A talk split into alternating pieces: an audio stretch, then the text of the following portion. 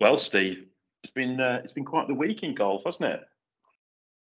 Lots of stuff has been happening in my little life. Has it really? Well, I haven't actually played any golf, but I seem I, I feel like I've been in and around the place. I haven't been anywhere near a golf course, but No, I don't really know where to start. I mean, last week we were at Woodall for our the balls test, weren't we? And we spoke to uh, James Luke, England Golf's head of handicapping. You've broken the internet with a podcast and a piece uh, off the back of that. good times, isn't it? Why have you gone so coy? Basically, you've delivered the seminal work on WHS, and you're not even you're not even telling us about it. So, Steve has written a piece for National Club Golfer uh, off the back of our last week's podcast with James Leake, who's the head of ha- handicap at England Golf, uh, and it is really is good stuff. Like it answers loads of questions um, that we've all been asking um, about the whys and the wherefores of WHS, everything from PCC to course rating uh, to the sort of dominating high handicappers in competitions. Um, if you want to win arguments in a bar, I suggest you give it a listen or a read because you'll have the facts at your disposal. Well, I don't know. People are trying to dispute those facts this morning. Pe- People are sick of facts, aren't they? Do you remember when Gove said that pre We don't like They're experts. tired of experts. I think that so I mean, the the story Tom's largely talking about here is um, one about how uh, whether high handicappers dominate competitions or not. And obviously, I'd been to um, obviously we saw Lock James last week. I'd also been to um, a handicap committee meeting, a, re, um, a WHS England golf um, workshop. That's the correct way to put it. It's early in the morning. Um, I went to a workshop where this question obviously gets asked, and England Golf produced a very interesting graph showing the national picture, which you can actually see on our website. We've recreated the graph, which shows the um, breakdown in percentages of um, by average handicap index range. I think I've said that correctly. Um, so you can actually see how much of the population, golfing population in this country in England, um, is broken down by handicap. And I'm not going to give away some of those results here because then you wouldn't look at the piece. Um, but they're interesting.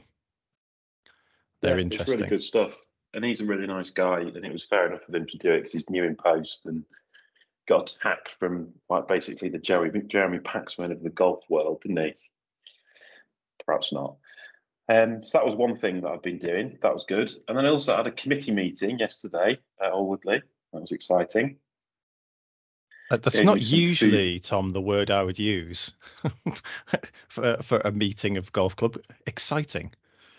It was lovely. Do you know what? It was uh, it was everything you'd expect from a committee meeting and more. We met in the Mackenzie room, which is kind of the sort of inner sanctum, like the, the sort of in the vestibule at the at the golf club. Um, and it was kind of an early spring day yesterday, wasn't it? It was a bit, bit of a chill in the air. So there was like a there was a real fire roaring. We all sat around with our cups of coffee. It was lovely.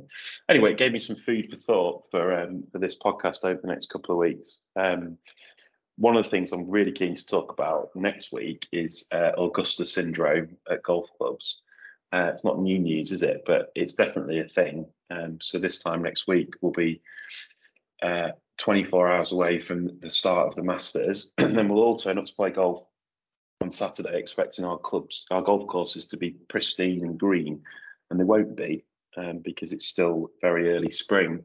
Um, my club particularly is kind of uh, quite high up, so we don't get much growth early season. I think it's all the better for it personally, but um, I think that we should, we ought to get stuck into that topic um, alo- alongside the, the Masters. Um, I think we'd be keen to hear for some greenkeepers, wouldn't we? We're, we're looking for a, a guest to have on that. Um, ideally, we'd be speaking to um, a greenkeeper from maybe a partner golf course. So if any listeners have got any recommendations about particularly loquacious or um, open, should we say, chatty greenkeepers would be, would be uh, all ears recommendations. Um, and the other thing I think I want to talk about as a result of yesterday is the kind of circular conversation about food and beverage at golf clubs and how how different clubs deal with that. So I'd also be interested in in listeners' views on on how their own clubs deal with F and B because it's quite a, a quite a thorny topic.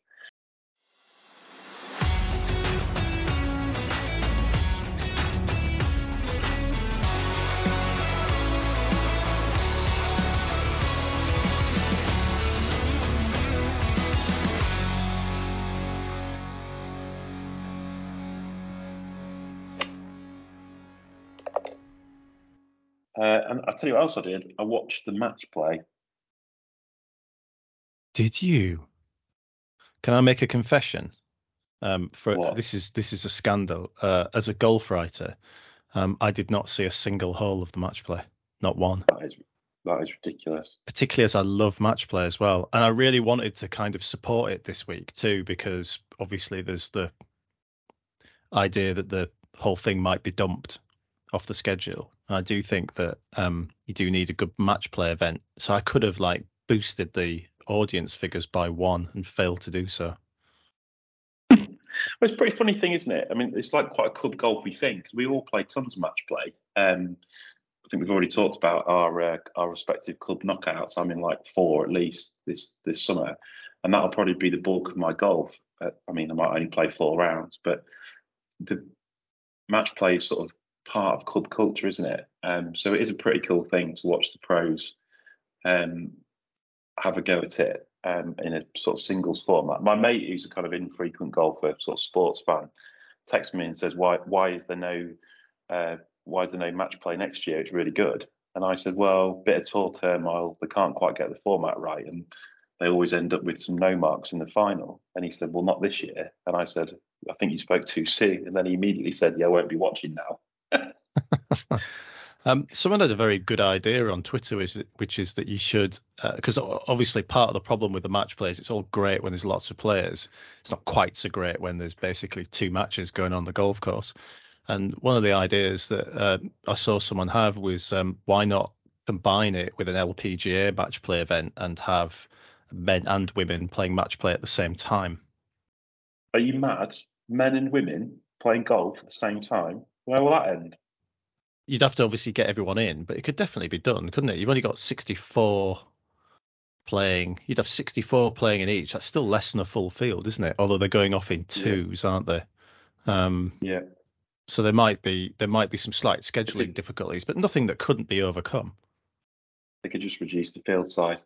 You're right. Or they could have it in England in July or August. August. I think it, I think it sort of peaks on Saturday on quarter final day. I think that's the right amount of golf, isn't it? Yeah. Um, it, it was a cool thing. Golf course is pretty funky, isn't it? But it does look, kind of lend itself to that that kind of event. Um, also did some shoe reviews. That was pretty cool. Went out and played a few holes at Alwoodley and some new shoes. Got some new wheels as a result. Have you done any shoe reviews? You've had me doing nothing but reviews. Today's the deadline. For the past week. Yes, my shoe reviews, Tom, are done, as are my ball reviews. Um, yeah, so I've got some new new shoes. I've um I finally uh discovered the um delights of Boa. I feel Right. this this is like honestly, this is like when I first sat in an automatic car and I thought I'm never ever going to drive a geared car again. And um, putting Boa on was exactly the same experience for me. I was like, "Where have you been all my life? How have I not noticed you before? I'm never ever Yeah. going to wear laces ever again." See, I've sort of gone the other way because I tested a few of these kind of new fangled on course, off course trainery type things. Uh, and then I tested some more traditional golf shoes. And I have to say, I'm not sure if it's an age thing, but to me, a golf shoe is a golf shoe. I've got a line on it, which is like, it's not like you're looking for an on pitch, off pitch football boot, is it? You put your football boots on to play football and then you change into your trainers. So I don't think golf shoes should be any different, really. Mm. No comment. Well, I, I wear Astro shoes for football, Oh, Um, okay. so you can do you, you can theoretically do both. That's a spanner in the analogy. Uh, and then the, other- my other my other uh, my other touch point with golf uh, since we last spoke is that um, I had the kids on my own this weekend, so it's basically back to back sport. Um, I feel like I basically did a dissertation on kids' sport. So I had under eights football on Saturday morning. I had under sevens football on Saturday morning. I took them to the rugby league uh, Leeds Rhinos on Saturday afternoon, which was absolutely amazing. Then we went for kickabout in the park. Then Sunday morning we had more football matches and rugby training. And then they went for a shower at the golf club uh, and had some lunch at the golf club, like an actual facility with things that you can do there. Uh, and then John Green, I have to give him a shout out for this. So I had the kids on my own all weekend. Uh, got to the golf club. My kids absolutely love John Green. He's like amazing club pro. Uh, anyway, they went in and said to him, they're only eight and six. They went in and said, asked him to, they challenged him to a putting competition. Uh, so I sat in the pro shop and minded the pro shop while John went out and played against my kids who played a scramble against him and gave them a shot hole. Did you make any sales?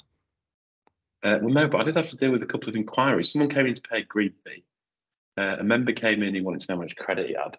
Uh, someone came in to get some range balls. It was it was quite full on actually.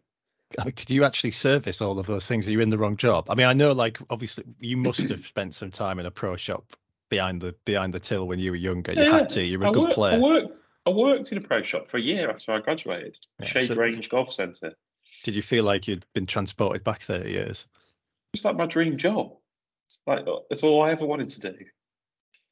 Uh, anyway, but it was like above, above and beyond the Call of Duty, and uh, I sort of needed the respite after uh, 36 hours flying solo. Anyway, that's probably enough of that. It's subs renewal time. Yeah, just well, I think it as as this podcast hits the airwaves, it'll actually be like last chance saloon, won't it, for people who haven't paid? It'd be like pay today or else. Um, my golf club, am I allowed to say this? I think so. Um, we've got a strict March the 31st deadline this year. So um, if you haven't paid your playing rights, automatically drop the next day. I like Brutal. it. No, I like yeah. I like it. I think it's really good. I think you know you can't. I, we're going to get into the whys and wherefores of golf club pricing, and I have some pretty strident views on this. But I think you know if you if you if you ask to pay by a date, pay it by a date. Yeah, yeah. So the topic today is um, value value of golf club membership. Is it is it better? Is it better value for money to be a member of a golf club, uh, pay up front, play as much as you want, uh, get all the benefits that go with that, or is it better to pay as you play in a green fee model?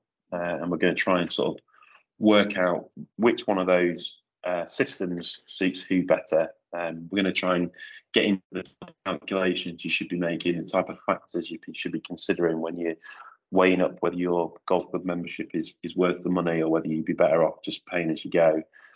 Um, we can have a look at whether we think a membership's good value. I know you've got some um, some data, shall we say, from a poll that you've you've had on Twitter. Um, discuss a few of the um, the different types of membership model that are out there. Um, so the traditional membership model, which we all kind of have grown up with, and some of the newer alternatives. Um, yeah, and I guess just kind of have a bit of an in-depth chat into perhaps the type of things that people are mulling over as as they uh, hover their pen over their checkbook uh, as subs renewal time approaches. What do we, what do you reckon about these um, about this renewal date? We, we, sort of touched on this before. I've already paid my subs. I paid mine on the 31st of December or the 30th of December. How many days are there in December? 31. The last day of December. Right. Is that because your that is, is that because your subs run calendar year? Like do, yeah. We have a we, we have sort of in theory we have a sort of a sort of soft that's a soft deadline and then you boot it out basically if you don't pay by the end of January. Yeah, I paid my subs at the end of January. Um, our renewal date is actually March the 31st, the, the final renewal date, but um, the golf club offers small incentives um, for members that pay earlier. So I think I got like £15 on my card um, if I paid by the end of January. And I think if you paid by the end of February, it was like £10. Um, so there was like a, a small cash incentive to do so. And you know, I was I was fortunate enough to have the money in my bank account, and I thought, well, might as well get 15 quid. So I paid up. Wowzers, cash rich. Yeah. So, uh, and did you think about it? Was it a no-brainer? I did think about it um, for reasons that um, we've gone into on this podcast and which still remain, albeit um, there are some. I'm not going to be coy about it. Um, I, I, I'm been in a brand new club. I've been there less than 18 months. I've had some growing pains and some settling difficulties. I've found it. I've gone from a place where I was there for a long, long time, as many podcast listeners will know, gone to a brand new place.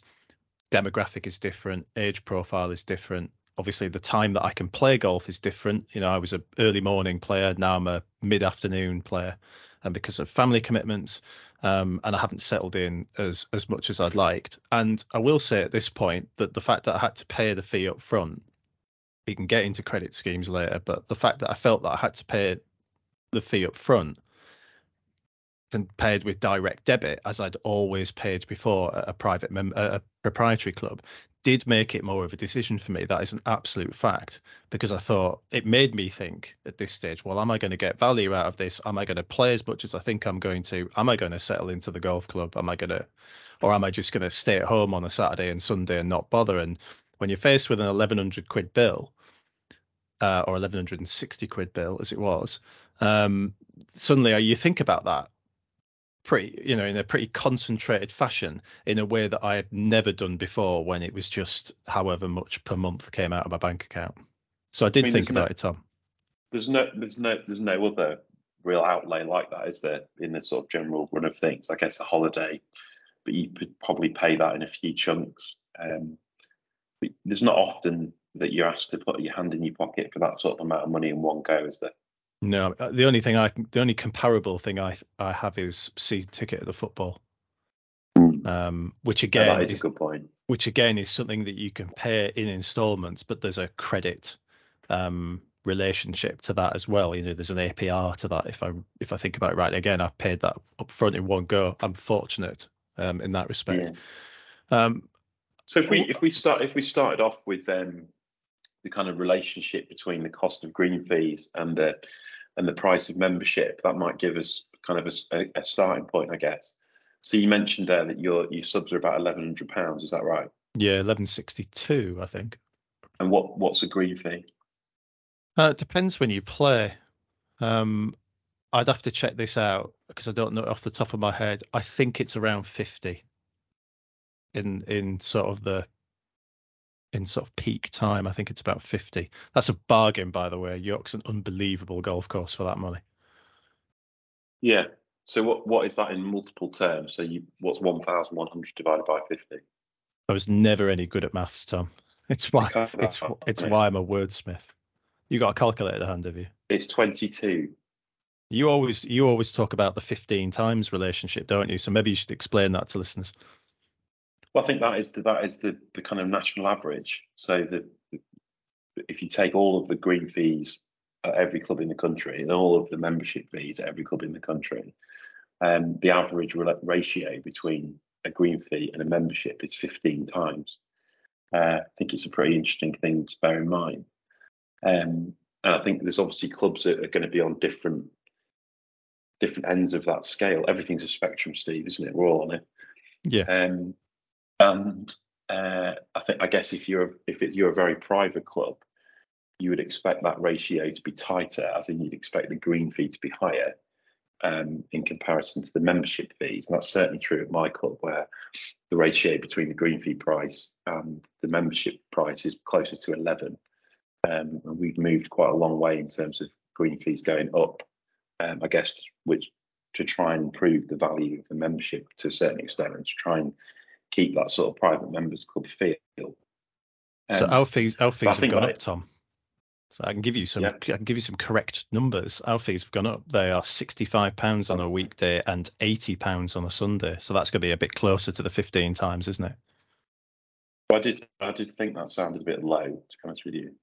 So that yeah, if you take the 65 quid number, that's just under 17 times, which feels a bit a bit closer to it. Mm. I would say that is that is making um, Strensall exceptionally good value from a membership point of view. You sure you're not on some sort of discounted youth rate or something? No, I'm on a I'm on a full rate. Uh, it, it's interesting because we'll get on to golf club price and um, because obviously I've done this little poll, but um, I'm I'm I was I'm genuinely surprised by some of the range of numbers that we see across the country. Yeah. So I guess I don't know where that 15 times number comes from, but I mean it's not a bad barometer in terms of someone playing once a month plus a bit, is it? Basically. No, I, I think where you get into trouble with this is if you're obviously too cheap and then you can uh, where that relationship is flawed and where you can then grab green fees at that golf course on booking sites and things like that that's when the relationship gets really gets really skewed doesn't it because if it's actually cheaper for joe blogs to or gene blogs to um, you know, go and basically play every time they want for 20 quid by booking on Golf Now or whatever, then there's there's no real reason for them um, to then sign up for membership, is there? If they're not getting, if they if they don't want the other benefits that membership provides, of which there are many. Yeah, I think yeah, there's, there's obviously um, more um, more more to a membership than the sort of cold hard cash um, and and value in that sense. Um, I think we should start this conversation with the cold hard cash though, and mm. how you might go about making that calculation. So it feels like one thing to look at is when weighing up the value of your membership is actually what is the relationship between what you would pay to play there as a visitor and what you're being asked to pay as subs. And that 15 times is a reasonable barometer. Um, and how often you play is obviously a huge thing, isn't it? Yeah, it is. Do you know? Um, do you know how often you play or not? Not specifically. Um, I do know that I'm obviously paying far less than I used to. Um, before my child was born, you know, I would play every Saturday and Sunday without fail, nine o'clock every Saturday and Sunday. I'd play a lot of midweeks as well, you know, especially like this time of year when you can get out of an evening. Um, you know, I'd play the midweek medal. Um, I played a lot of golf. I reckon I was probably playing easily 120 to 150 rounds a year if you take what, what? I was also yeah yeah I was playing every weekend every weekend Tom without fail you know, I was playing easily 120, 130 rounds a year, easily, because I never missed a weekend. I played a lot of midweek, and then I played a lot of golf through work as well. If you remember when I first joined our company, I was playing a lot of golf. Now I think I play. Well, I put 20 scores in last year. Um, I think I probably played about 10 to 12. I probably played 30, 30 odd times a year, 30 odd times last year, which some people would still say is a lot of golf actually. Um, but for me, it's a fraction of the golf I used to play. I, I, you have to be overstating the first one, but no, no, I, pl- I played every Saturday and Sunday without fail in my early 30s. Every Saturday and Sunday. I mean, there had to be it had to be cataclysmic for me not to play. And I played with the right. same group of people who always played Saturday and Sunday as well you know, we'd have events at, at Sandburn. We'd have a competition almost every Saturday. We'd have a lot of Sunday comps. Even if we didn't have a Sunday comp, we'd do our roll up. The winter, we had a winter league every Saturday and Sunday. I was easily playing 100 rounds a year, easily. Wow, so, so there's there are some like definitions of this, aren't there? Like a core golfer, I think, is someone who's playing um, once a month or more, um, or I think is it over over 30 rounds a year uh, an avid golfer is someone who's playing once a week or more. Yeah, I mean, um, I, have gone from like basically from obsessively compulsive to poor. I'm still I'm, I'm, still playing a lot more golf than, than a lot of people will. Uh, but the difference between the the old days and now is now you know I didn't play golf at the weekend. Uh, that would that was unheard of. That was absolutely unheard of. Um, I did play nine holes on Friday afternoon, uh, but but I don't. I like, you like you like an alcoholic. You're literally like an alcoholic. You're hmm. like, I haven't had a drink for ages. Oh, actually, I had one Friday night. Oh, and I had a couple on Saturday lunchtime. But but yeah, the amount of golf that I play now is a fraction compared to what I used to. Which do, yeah, which does mean that which does bring in the how often you're going to play. I, I know we've got slightly off topic here, but going back to going back to the core, you know, I was used to playing an awful amount of golf. This feels to me like I'm playing not a lot of golf, even though for most people it'd be God, you're playing a lot of golf. But that in my mind has then yeah, yeah, yeah, yeah opened yeah. up the membership debate. For someone who's playing once a month and has membership, for someone who might only be playing once every fortnight and is facing that question about paying, the the the sums become the the, the decision becomes even more important. Yeah, I mean, but it's an it's an interesting thing, isn't it? And it, what you're describing is basically parenting, right? Um, and it's it's it's the reason a lot of people drift away from the game once they have children. So from their mid 30s till their 50s when their kids are older. And it's exactly that, that they, they used to have a lot of free time. They used to play a lot. Uh, they used to get value from their membership. They used to get more value from the social side, spend more time at the golf club, having a few beers, all the rest of it. And then that stops. Um, yeah, I mean, so I think it, that, it does think, become a value question.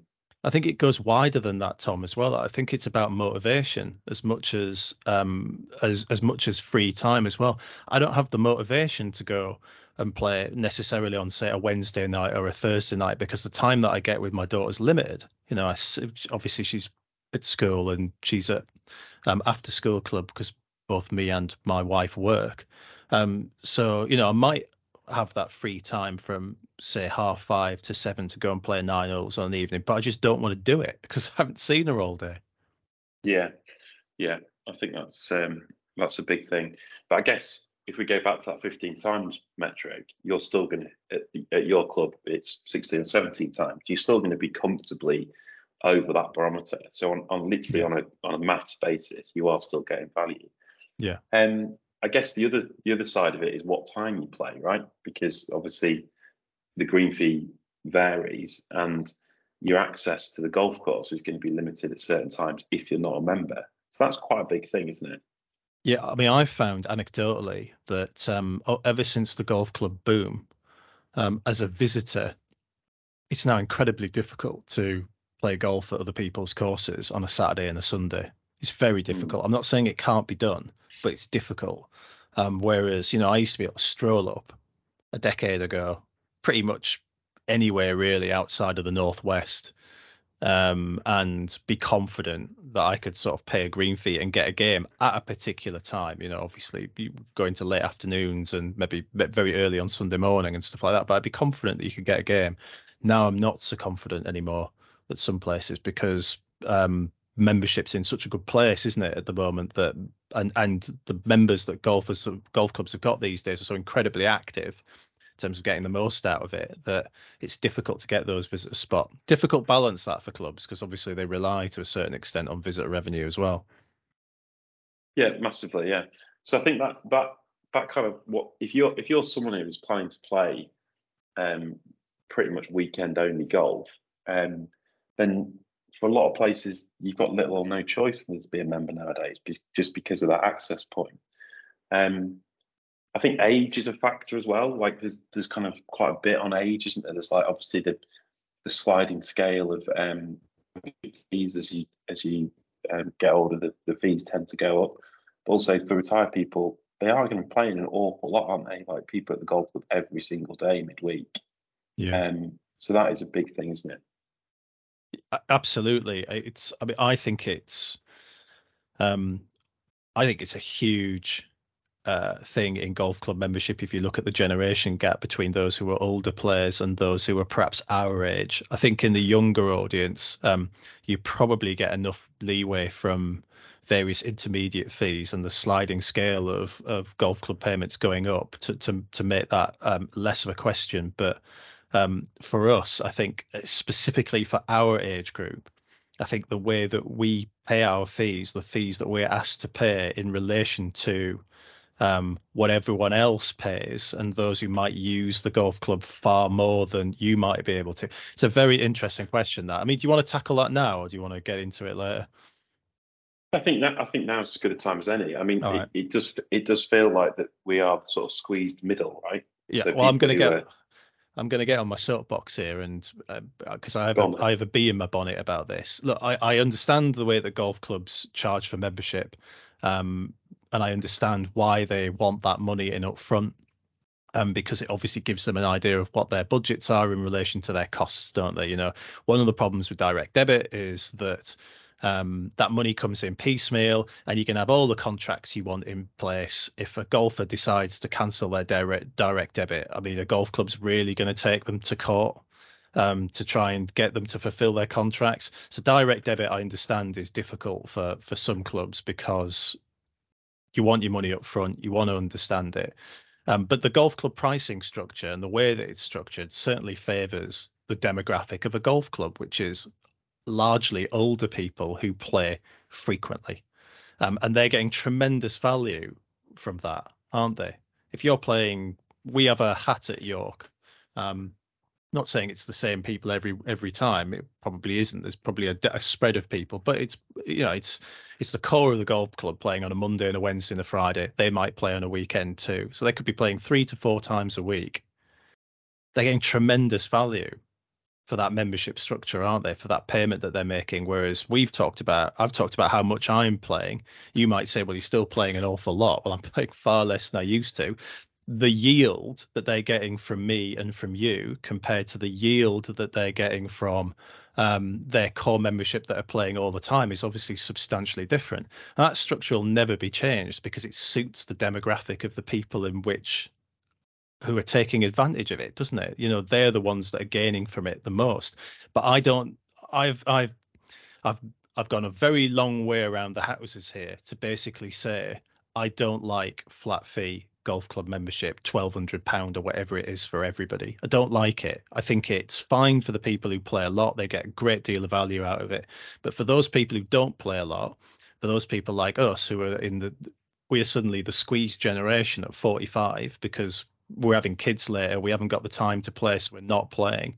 The, there's less of an incentive for us to keep our membership because we feel like we're not getting the same value for it. Um, I'd prefer. God, I'm going to set I'm going to set the internet alight now. I I would prefer more progressive schemes of golf club membership. Oakdale do a fantastic one, um, which is a club near me in Harrogate, where everyone pays 700 quid, and then you pay a flat fee per round of five pounds um, I really like a scheme like that. I understand why people who play it 200 times a year will not like that. I should I should add that that scheme was capped at 1,200 pounds, so the most you could pay was 1,200 pounds.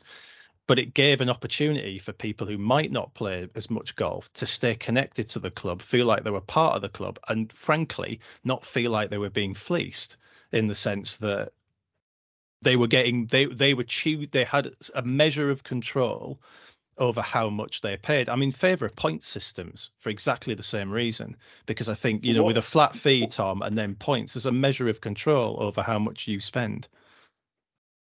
So I think there's there's quite a lot to there's quite a lot to that. Um, so if we just go back a couple of steps. So yeah, I splurged it all out. Sorry. No, no, no. I don't think you did at all. Um, I think if you go if you go if you go back before the days of flexible membership, and I do want to talk about the Oakdale scheme then your kind of traditional um, fee structure is to give people entering the world of work a soft landing, right? So you'll, you'll have very, very low junior fees, obviously. Um, actually, at Alwoodley, you can play, if your parents are member, you can play, I think, until you're 16 at, for nothing. Um, and then very low fees. And often those low fees will be into the sort of in kind of antiquated parlance in, into sort of young professionals, right? So um, up to maybe 27 or even 30 would be on a, on a slightly lower fee scale than someone who is 30, 30 and above. And then it stays the same right through to retirement. Um, so I think you're right. I think that there is no wonder that the game loses so many people in early middle age or middle age um, once children arrive. When all of your costs go up, right? So you've all of a sudden got to get a bigger car to throw your kids around in. You've got to pay subs for sports clubs. You've got to buy uh, four times more clothes than you used to do. Your food bill goes up. You can only go on holidays in the school holidays, so your flights cost 10 times the money. Everything costs more. Having children is an expensive um, vacation. Um, yet there's no latitude in your in your uh, green in your golf club subs, even though you are obviously going to be paying less because of that. And um, so I think that that is that is a fundamental thing about uh, age, time in life will dictate the value you get from your membership. And so I think that there must be a smarter way of managing that. Um, and I, I want to come back to that Oakdale thing um, because I think there's a whole conversation, isn't there, around flexible memberships. And I'd be interested to know if you've got any um, information about how that scheme's landed once it's up and running.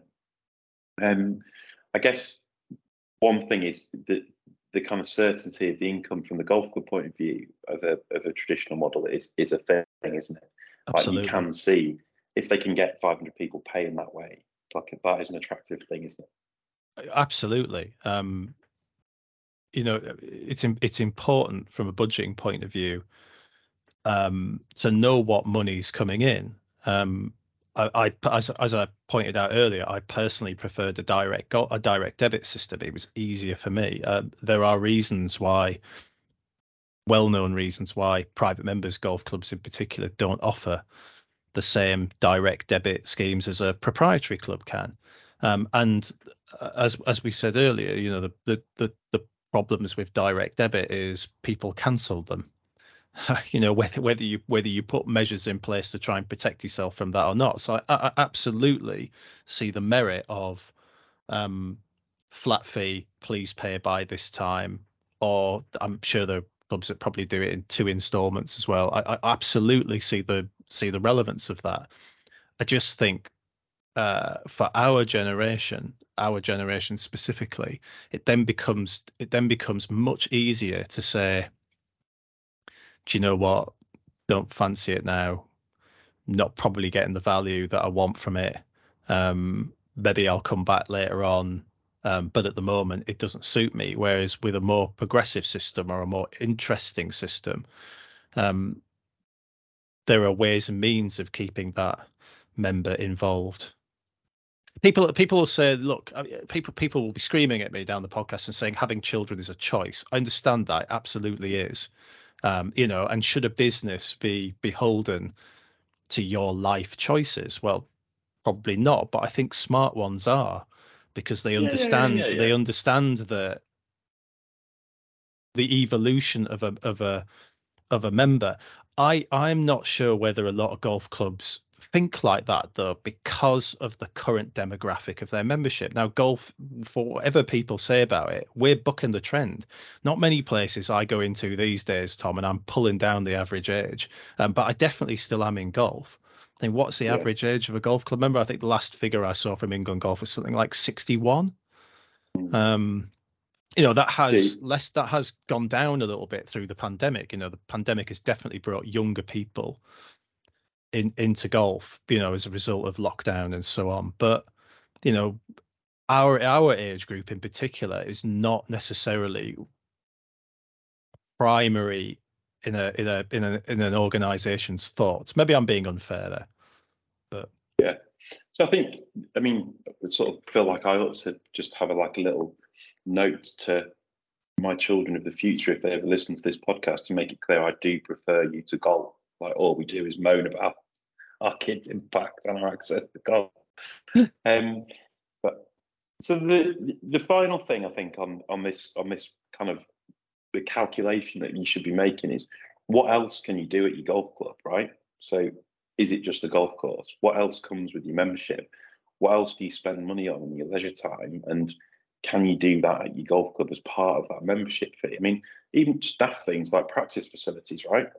If you if you're someone who is inclined to go and um, hit balls at a range and you go into the local driving range um, and you spend in a fiver or seven pound fifty or whatever a basket of balls costs nowadays. And if you're doing that 20 or 30 times a year, that is like a tangible cost. If you can do that at your golf club and you can hit your own golf balls or you can get heavily discounted range balls, that's a value, isn't it? Um, uh, uh, well, I think I think this is a very interesting time to be having this discussion because I really am interested to see what happens with the new R&A facility in Glasgow at Lethamhill um, which could change the game. I think in terms of golf is fundamentally part of it, but it's not all the be all and end all of it. There's an awful mm-hmm. lot to do at that facility when it opens later this year that is not golf. Um, and I know Royal Norwich have tried this to a certain extent as well. I'm not sure of the, the, the success that they've had, but certainly I, w- I was writing a little bit about Golfit last week uh, for for something else, and they're talking about sort of outdoor and indoor golf so different types of golf within the same facility, but then a lot of non-golf as well, kind of like bike trails and so on.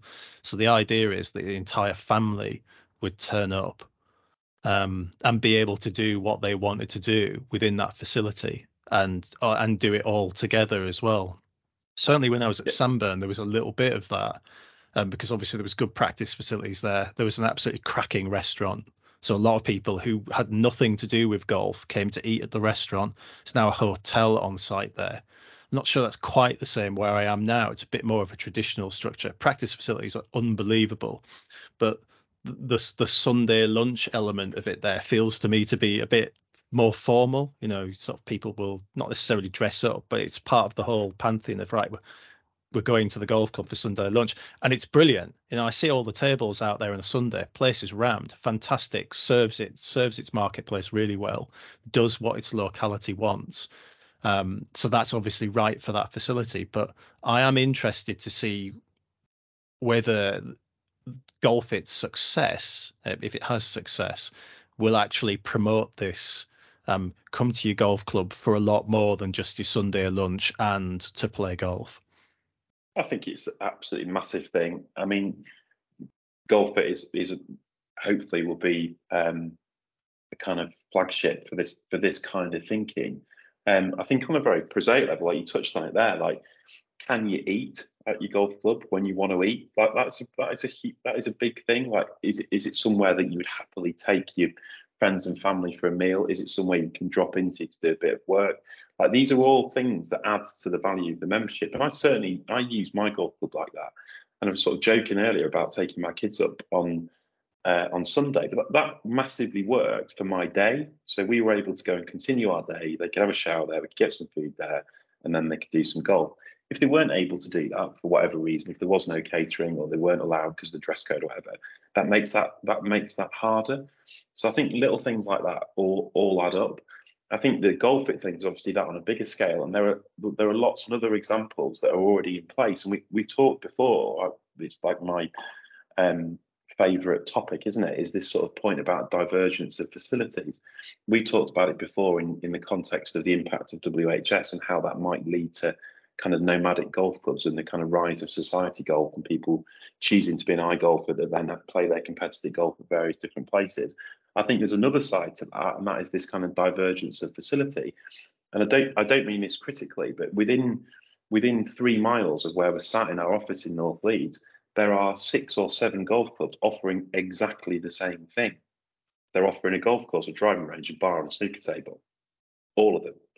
And they're all offering a a very similar membership model, and people are choosing effectively based on price where their friends play or which golf club they prefer. That's it. There's no there's no other variance in in the facilities that are offered. The one that's different is Wike Ridge, which is Leeds Golf Centre, which is much more of a kind of uh, pay and play leisure facility. And it will succeed because it has a point of difference in its product. So if you look at how things are done in the US, where you have more pre-club model, I think that there is a huge argument that says that golf clubs really ought to try and move in that direction. Obviously, these things take cash, and it's very easy to on a podcast and much harder to do in reality.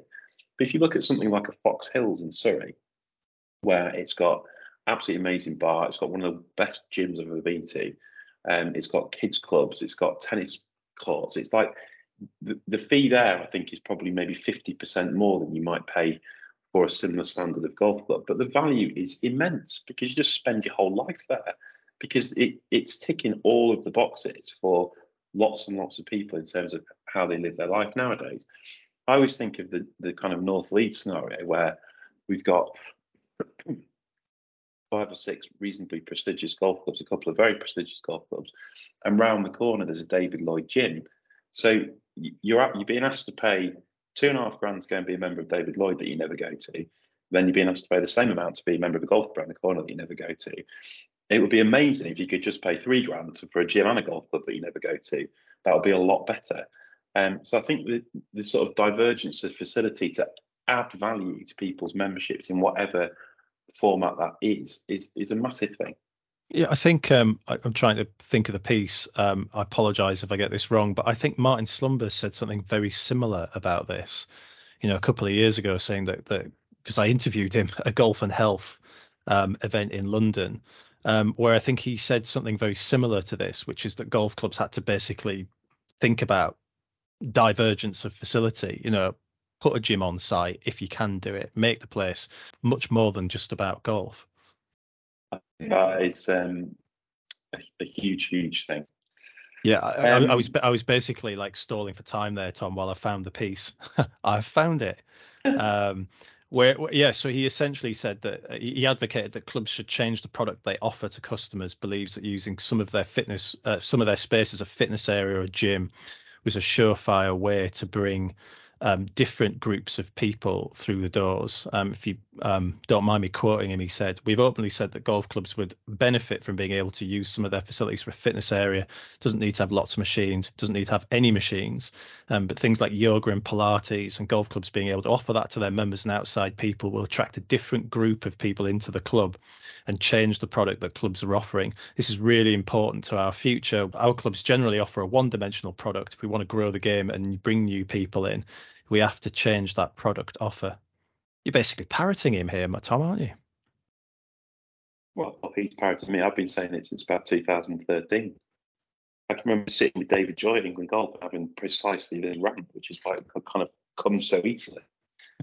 Um, so, is it good value? It depends, right? As in, if, if you're sat at home, literally looking at the bill in your inbox, wondering am I going to pay my subs this year? It depends on it. And hopefully we've covered a few things that help you with that calculation. How often do you play? What time what time of day or what day of the week do you play? How old are you? What else is the golf offering you on top of just the golf? Think about some of those softer benefits that we've just touched on. Is it a place to work?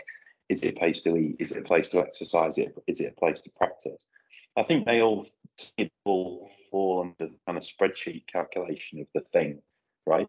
Mm-hmm. And the, the, the, second thing I, sort of wanted to touch on is just that, you know, what what's changed? Do you think? Like, so from when we were when we were growing up, when I was growing up, like you just were a member of a golf club. That's just how you did your golf, right?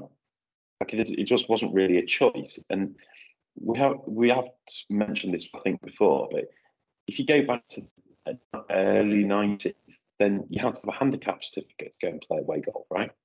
You like you all of your golf was played at your home club. And the idea of going to play um, a paid green fee somewhere else was like really special occasion stuff, right? It was you might be playing in a in an 18 game or a B team game, and they, they were like they were big events. Like going somewhere else was a, was a big deal, right?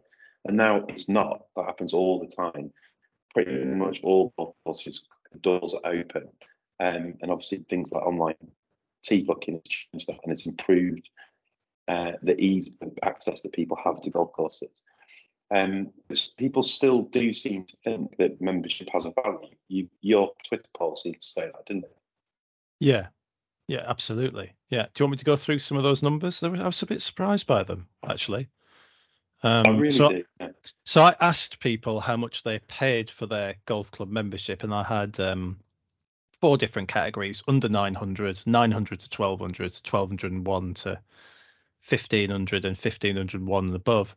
And I, and I think probably to my detriment, I had this idea um, that particularly in the south of England, that golf was massively expensive, and maybe it is. Um, but the but the poll numbers were surprising. It was nearly 800 votes, 778, so decent, you know, decent poll, um, de- decent engagement. Um, just under 34% of people who replied paid under 900 quid for their membership. Uh, next up was 900 to 1200, just over a quarter, 26.7%. 18.3% paid between 1201 and 1500, and 21%, just over 21%, paid 1501. I took two things from that, Paul. The first was um, maybe golf is actually better value than, than, than we think of it to be. Um, people will argue about relative price, but you know, exclusive use of a club for under 900 quid. Um, go play whenever you want a facility that, that, that obviously costs an awful lot to maintain um, and to produce and the staffing levels that go with that. I actually think that under 900 quid being more than a third of respondents um, was pretty pretty good actually. Thought it was really really good. It's not far from mobile phone bill is it? No. No. Um, so yeah, I think that is that is exceptionally exceptionally good value.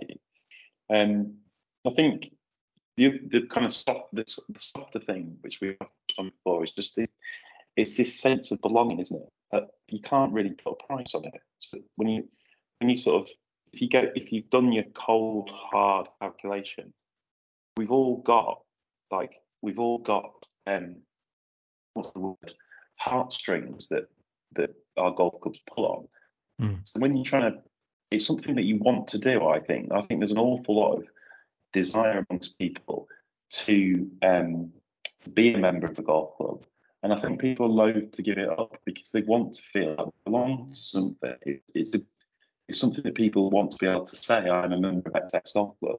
And um, so there's something there's something massive in that um, that is hugely intangible. I'm not I'm not really sure how you define it beyond that.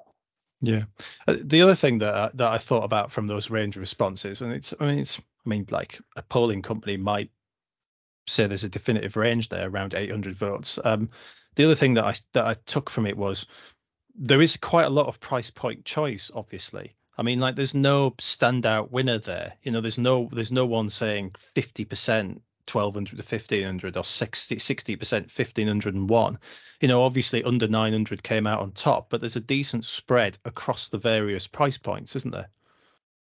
Yeah i mean yeah i think that is that is one of the few ways the golf clubs differentiate themselves isn't it? Is is on price and, and normally that is down to quality of golf course over anything else i would say.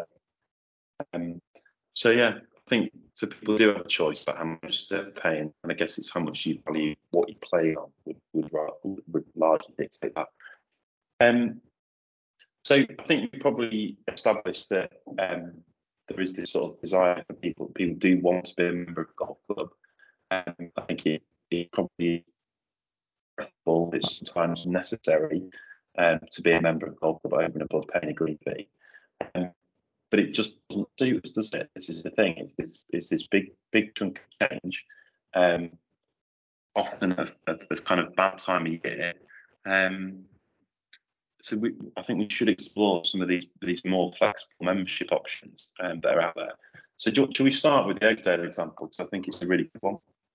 Yeah. So I found out about this um, playing golf at York actually. Um, and a mate of mine there is um, club support officer for England Golf, and he said this is really interesting membership structure that you want to know about, and it'd been it'd been in place for a couple of years at that point.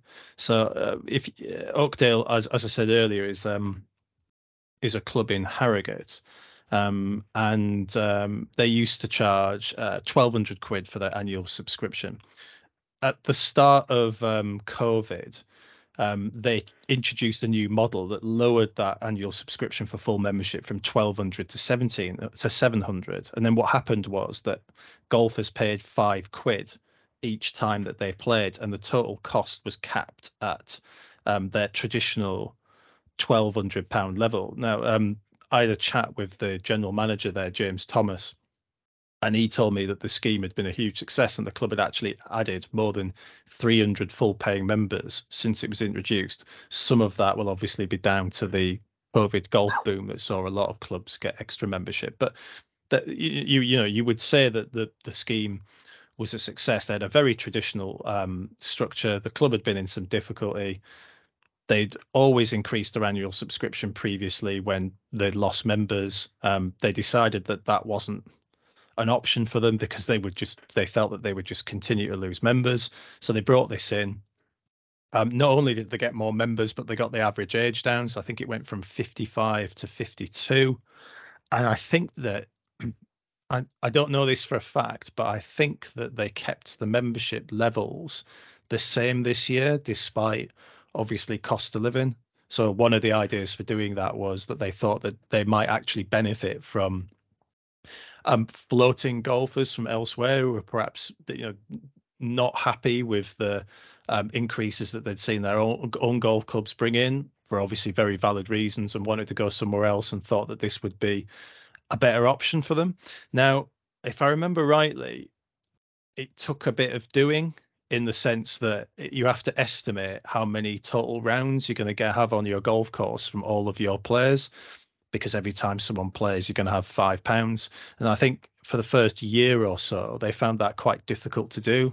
Um, because if you, I mean, obviously, if you if you're running if you're running like a a, tee sheet, um, if you're you know like a proprietary club would, then I suppose it would be fairly straightforward because you could just have a look at how full your tee sheets were, how many people played. But if you didn't necessarily have that amount of data, then you basically for the first year or two just poking your fingers up at the air and seeing which way the wind goes. Um, and obviously they were losing compared to their um, previous structure up to 500 quid for the start. which was then obviously recouped as people started playing. So I think it took a bit of practice for them to do, but you know, by any measure, they've got more members there. The average age is down. Their membership is more engaged. Then it must you must consider it a success. So there's a couple of things with that. So first of all, my, my kind of instinct is that I love it because when you think about um, other flexible membership schemes like iGolf or Play More Golf, um, where you're effectively um, signing up to um, a scheme that's out with the kind of club community, I can't help but feel that you kind of you, you feel that and you sort of sense that that whilst you might be playing most of your golf at one place, you're still not kind of part of the scene, um, and you still kind of are a kind of golfer apart, mm. and, you, and you miss that kind of sense of uh, belonging to something. The Oakdale scheme obviously eradicates that because you are a bona fide paid member, same as everybody else. You just, I guess, paying a, a fee that is more proportionate to the amount of times you're playing. It also sounds reasonably easy to administer, right? As in, um, it's just the same as administering a green fee for, for a non-member. Um, so there's there's a lot to like about it. I think I'd be interested to know how it's landed for the club. Like now it's been in place for however long it is, a couple of years. Like are they managing to make it stick from a cash flow point of view? Because mm. did touch on that earlier, is that the kind of the upfront payment model, the, the solid chunk of change coming into the club's coffers on a particular day every year makes that cash flow easier to manage. If they've had to kind of reduce that um, that upfront payment to seven hundred pounds from whatever it was, presumably twelve hundred pounds before, how how out of pocket are they? Their income must be down from from member fees. Um, I don't see how it can't be, particularly if they have a sort of upsitting on on how much you pay. Um, so it'd be interesting to see how how that's landed. Have they increased the number of overall members? Yeah, I think they. I think I said earlier that they'd um, they'd managed to do it. They managed to put it up by about 300 in total. 300 people, yeah.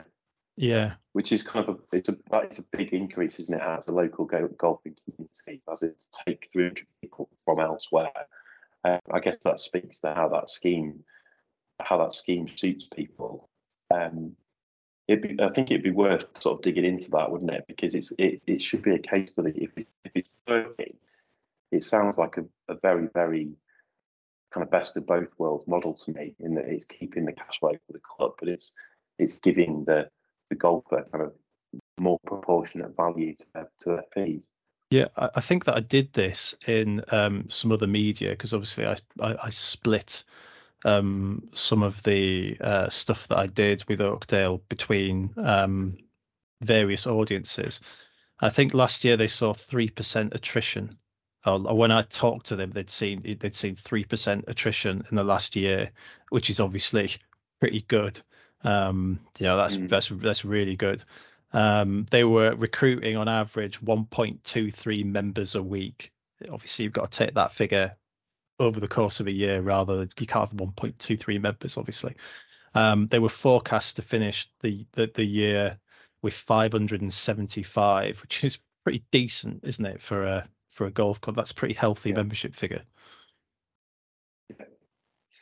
Yes i guess what we're kind of saying on this podcast is that um, we sort of rec- we think that membership is good value um, in the main and we think there are sort of different pricing price points out there for people. And I think we're saying that we think there's an awful lot of desire to be a golf club member, but what we'd like is a slightly more sophisticated and fit for purpose way of paying for that membership without without losing any of that that kind of connection that you feel to, to the club that you've chosen to join.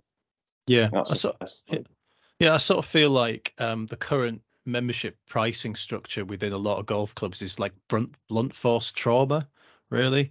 Um, you know, it's kind of like smack you over the head with it, pay it or else, or else go somewhere else. Um, I, I know that yeah. um, a lot of clubs will say, well, we offer, uh, uh, uh, I can't even say we offer. Um, I know there are uh, flexible payment schemes that members who want to spread payments can can take advantage of through third party arrangements. I'm very careful. I think you have to be hmm. very careful about how you describe it, don't you? But um, I have no desire to pay an extra interest fee on top of the golf club payment for the convenience of spreading it over Yeah. six months. I don't like it, I, and that's because that's a purely personal thing. That's because I've come from a background of paying for nearly two decades by direct debit and not paying those associated fees. So, you know, like if I wanted to take a loan out to pay for my golf club membership, I'd take a loan out. Do you know what I mean? I don't want to take a loan out. I'd rather we just found Mm. a better way of of paying. And maybe it's not possible because, as as we intimated earlier, there are many there, there, there are some very very clear reasons why um, golf club pricing and the way that we pay is the way that it is. Um, I'm not an expert in this, Tom. Maybe you know more about it than me, but I'm pretty sure that will be involved. Um, and I'm pretty Yeah. sure some arrangements around Then clubs that are what- I casks would what be I'm saying though is that the, these things are out there. Like the Oakdale example is brilliant in terms of like a, a more sophisticated, more thoughtful pricing model.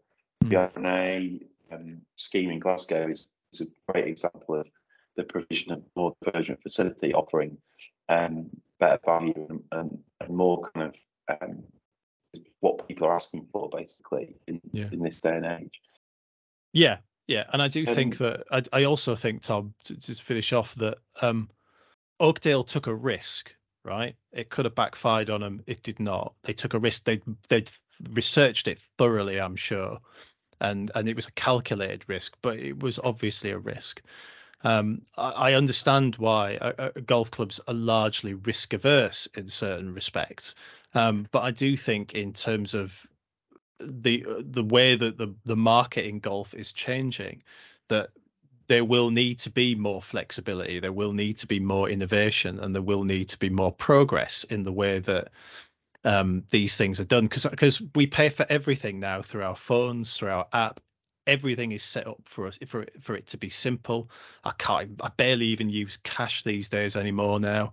Um, so the whole purpose of paying for things is being made simple. It's being made simpler all the time, and I think that um, sending your sending your uh, customers a bill of however much money it is at the start of a year or at the start of March, and essentially saying to them, "Pay this or else," uh, and pay it in full or else, is not a sustainable model. It, it's not fit for modern purpose, however much it may suit the current generation of members, however much it may suit the golf club. I don't think in the future it's going to be how customers want to engage with it. And that means that clubs will have to change them. Yeah, I think that's a really good summary. What I've been meaning to ask you on a different topic. It was um, it was a really good week weekend Stealth too, wasn't it? After Rory travails uh, the previous week, he uh, he drove it phenomenally well, didn't he? Including his 375 yard drive onto the 18th on Saturday morning. I did see that. two get on this weekend? Uh, it's doing okay. Um, as you know, Tom, it was um, it was hit extensively in the NCG Bowls test, of which you can see some of the reviews um, on on our website at nationalclubgolfer.com. Um, I am I'm getting more What's, and more fr- what's the optimistic. Friday? What's the Friday? What's the Friday egg sandwich count? Has that gone from two or not? uh, we didn't have a fried egg sandwich this week, but I'm still unbeaten. Um, I think I'm three for three. He's getting a bit tired of me now. I think I might have to like throw one just to keep him interested.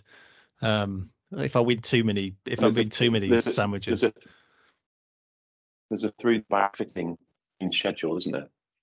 there is looking forward to that because I, I am I am genuinely confident about off the tee with this club this year. Uh, Not necessarily because it's uh, long. It is long for me.